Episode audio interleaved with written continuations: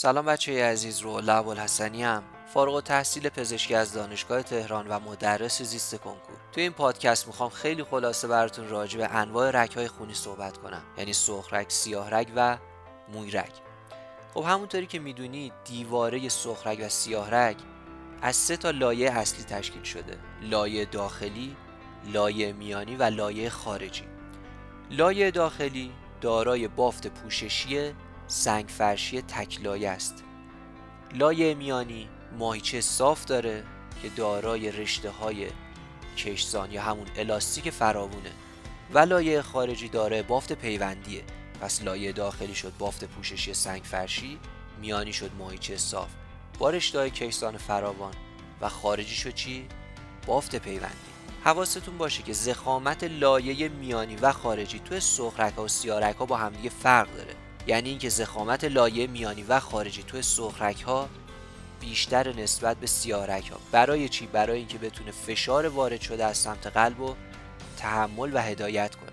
خب بریم سر وقت ویژگی های سرخرک ها اول از هم من به چی میگم سرخرک سرخرک به رگی میگن که خون رو از قلب خارج می‌کنه. مهم نیستش که رنگ داخلش تیرس یا روشن. خیلی فکر می‌کنن سرخرک به رگی میگن که خون داخلش روشنه. اصلا چنین چیزی نیستش.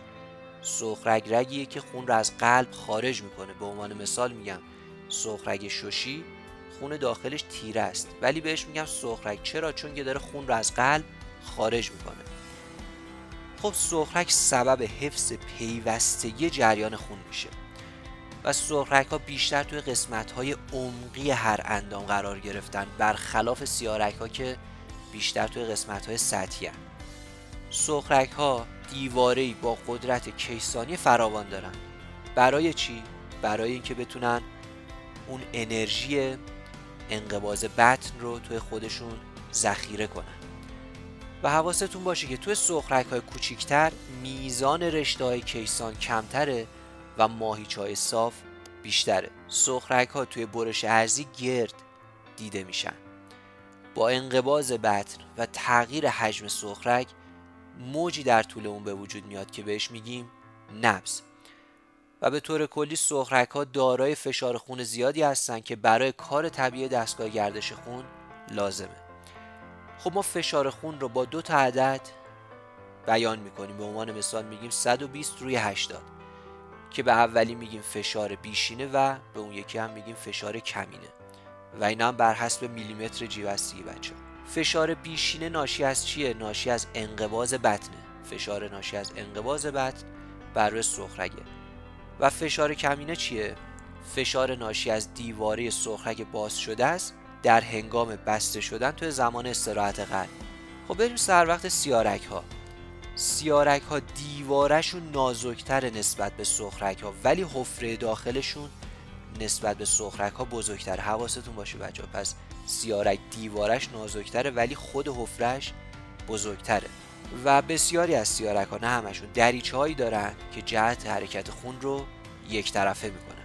به علت کاهش شدید فشار خون و جهت حرکت خون که بیشتر به سمت بالا هستش به عنوان مثال میگم سیارک های پا باید یه سری عواملی بیان به سیارک کمک کنن که خون رو ببرن به سمت قلب یکی از این عوامل چیه؟ تلمبه ماهیچه اسکلتیه. این یعنی چی؟ بچه انقباز ماهیچه های دست و پای شما یا انقباز ماهیچه های شکم و دیافراگم به سیارک های مجاور خودش فشار وارد می‌کنه و همین فشار باعث میشه که خون به سمت قلب حرکت کنه. به این میگیم تلمبه ماهیچه اسکلتی. بعدی چیه؟ دریچه های لانه کبوتریه. یه سری دریچه هایی هستن که جریان خون رو یک طرفه می‌کنن و باعث میشن که خون بر نگرده. و اما عامل سوم فشار مکشی قفس سینه است. خب موقع دم قفس سینه باز میشه فشار از روی سیارک های نزدیک قلب برداشته میشه و یه مکش ایجاد میشه و این مکش باعث میشه که خون به سمت بالا کشیده بشه. خب بریم سر وقت مویرک. مویرک بچه دارای یک لایه بافت پوششی همراه با قشای پایه است. یعنی دیگه اون سه تا لایه رو نداره فقط یه لایه داره. لایه ماهیچه‌ای نداره. البته حواستون باشه که در ابتدای بعضی از اونها حلقه ماهیچه‌ای وجود داره که میزان جریان خون رو تنظیم می‌کنه و بهش میگیم چی؟ بنداره مویرگی. البته حواستون باشه که این جزء لایه حساب نمیشه. شما نمی‌تونی بگی لایه ماهیچه‌ای داره. نه. یک لایه است. همون لایه بافت پوششیه. ولی خب یه عدهشون هم بنداره مویرگی دارن. خب دیوارش طبیعتا خیلی نازکه و جریان خونش هم خیلی کنده و طبیعتا کوچکترین رگهای بدن هم هستن دیگه. نکته بعدی بچه حواستون باشه. تنظیم اصلی جریان خون. توی مویرگ به عهده بنداره مویرگی نیستش. به عهده کیه؟ به عهده سخرک های کوچیکی که قبل از مویرگ قرار دارن و با تنگ و گشاد شدنشون این تنظیم جریان خون رو انجام میدن.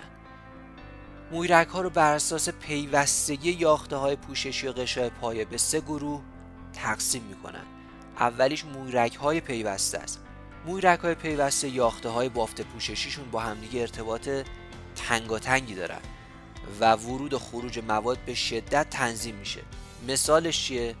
مثالش مویرک های دستگاه عصبی مرکزیه مغز و نخا. دومین نوعش مویرک های منفذ داره که منافذ فراوونی توی قشای سلول های پوششیش وجود داره. حواستون باشه که قشای پایش زخیمه به طوری که عبور مولکول های درش مثل پروتئین ها رو محدود می‌کنه. و مثالش چیه؟ مثالش کلیه است. و مورد سومش مویرک های ناپیوسته است که فاصله خیلی زیادی بین یاختهای بافت پوششیش وجود داره و قشای پایش هم ناقصه. پس پر از حفره و سوراخه و مثالش چیه؟ کبد یا همون جگره. پس من سه تا داشتم دیگه. مویرک های پیوسته منفذدار و ناپیوسته. پیوسته مثل دستگاه عصبی مرکزی منفذدار مثل کلیه و ناپیوسته مثل کبد یا جگر. خب بچه تبادل مواد توی مویرک ها به چه صورته؟ خب ما می‌دونیم که دو تا فشار داریم که توی این موضوع خیلی اهمیت داره. یکیش فشار تراوشیه و اون یکی هم فشار اسموزیه. فشار تراوشی چیه؟ همون فشار خون مویرگه که باعث میشه که مواد از منافذ عبور کنن و برن به سمت مایع میان بافتی برن به سمت بیرون مویرگ و هر چقدر که از سمت سرخرگی مویرگ میریم به سمت سیاهرگی مویرگ این فشار کاهش پیدا می‌کنه. چرا؟ چون که فشار خون در حال کاهشه.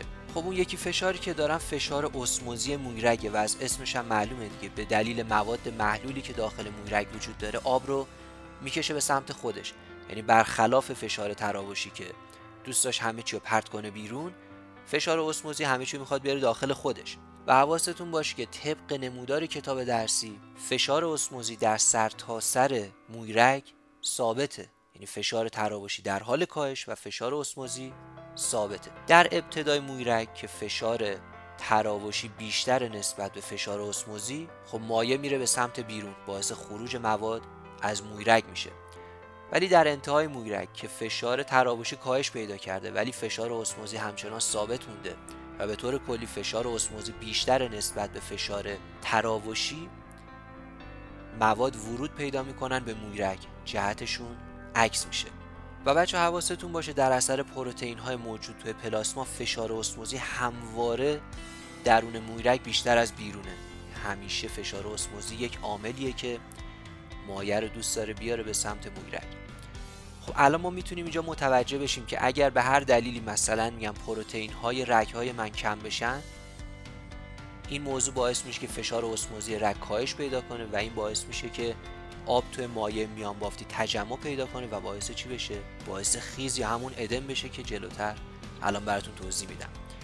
و مولکولای مواد بچه از دو تا مسیر می‌تونن عبور کنن. از مویرگ یکیش قشای یاخته های پوششی مویرگه و دومی چیه؟ فاصله بین یاخته های پوششی مویرگه پس این تصور که فکر کنید فقط از قشا داره میگذره یا نه فقط داره از لابلای یاخته میگذره اشتباه. از هر دو مسیر امکان عبور مواد وجود داره. خب بریم سر وقت خیز یا ادم و این پادکست رو تمومش کنیم. خیز یا ادم چیه؟ به هر دلیلی اگر آب توی مایع میان بافتی من بمونه و تجمع پیدا کنه بدن من دچار ورم میشه دیگه. مثلا میگم پای طرف می‌بینی ورم کرده. چرا؟ چون که مایع توش جمع شده. ما به این میگیم خیز یا ادم توی پزشکی هم اگر ایشالله قبول بشید زیاد با این موضوع برخورد می‌کنیم. خب چرا این اتفاق میفته یکیشو که همین چند ثانیه پیش براتون توضیح دادم. دلیلش کمبود پروتئین های خونه. دلیل دومش چیه؟ افزایش فشار درون سیاهرگه. چرا؟ چون که اگر فشار درون سیاهرگ افزایش پیدا کنه اون فشار تراوشی باعث میشه که مایع رو پس بزنه به سمت مایع میان بافتی و آب تجمع پیدا کنه توی مایع میان بافتی و خیز یا ایجاد بشه. مصرف زیاد نمک. اینم باعث خیز یا ادم میشه. چرا؟ چون که اون نمک یونهاش میره تجمع پیدا می‌کنه. توی مایع میان بافتی فشار اسموزی مایع میان بافتی افزایش پیدا می‌کنه آب می‌کشه تو خودش و در نهایت باعث چی میشه؟ خیز یا ادم میشه. و مصرف کم مایعات هم بچه ها می‌تونه باعث خیز یا ادم بشه. این دیگه یه جوریه.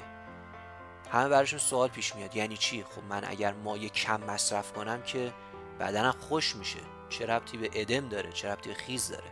داستانش اینه که بچه اگر شما آب کم مصرف کنید بدنتون به صورت یک واکنش جبرانی موقعی که آب می‌رسه دستش آب و ذخیره می‌کنه توی بافتهای بدنتون. به عنوان مثال میگم شما یه کاری رو دارید انجام میدی که هر روز باعث تشنگی زیادتون میشه و آتش زیادی دارید. بدن می‌بینه که داره آسیب می‌زنه این تشنگی. میگه من بیام یه کاری کنم که یه جوری خودمو انتباق بدم با این وضعیت خودمو تطبیق بدم. موقعی که آب میاد دستتون هی آب و زیادتر از حد نیازتون می‌خورید و می‌بره توی بافتای بدنتون. چرا؟ چون موقعی که تشنه هستید بتونه از اون آب استفاده کنه. پس این یک واکنش جبرانی بدن نسبت به تشنگی نسبت به مصرف کم مایات پس بچه مصرف کم مایات هم برخلاف تصور همه می‌تونه باعث خیز یا ادم بشه. یه بار دیگه مرور کنیم. کمبود پروتئین های خون که گفتیم باعث کاهش فشار اسموزی میشه. افزایش فشار درون سیاه رگ ها نه سرخ رگ ها مصرف زیاد نمک که گفتیم یون ها میرن توی مایع میان مافتی آب می‌کشن تو خودشون. و مصرف کم مایات چهار تا عاملیه که می‌تونه باعث خیز یا ادم بشه. همین بچه ها یک خلاصه بود از رگ های خونی که یک مروری کرده باشیم. و اگر نیاز به یک آموزش کامل دارید می‌تونید از بسته مفهومی دهم ما استفاده کنید. امیدوارم که موفق باشید. خدا نگهدار.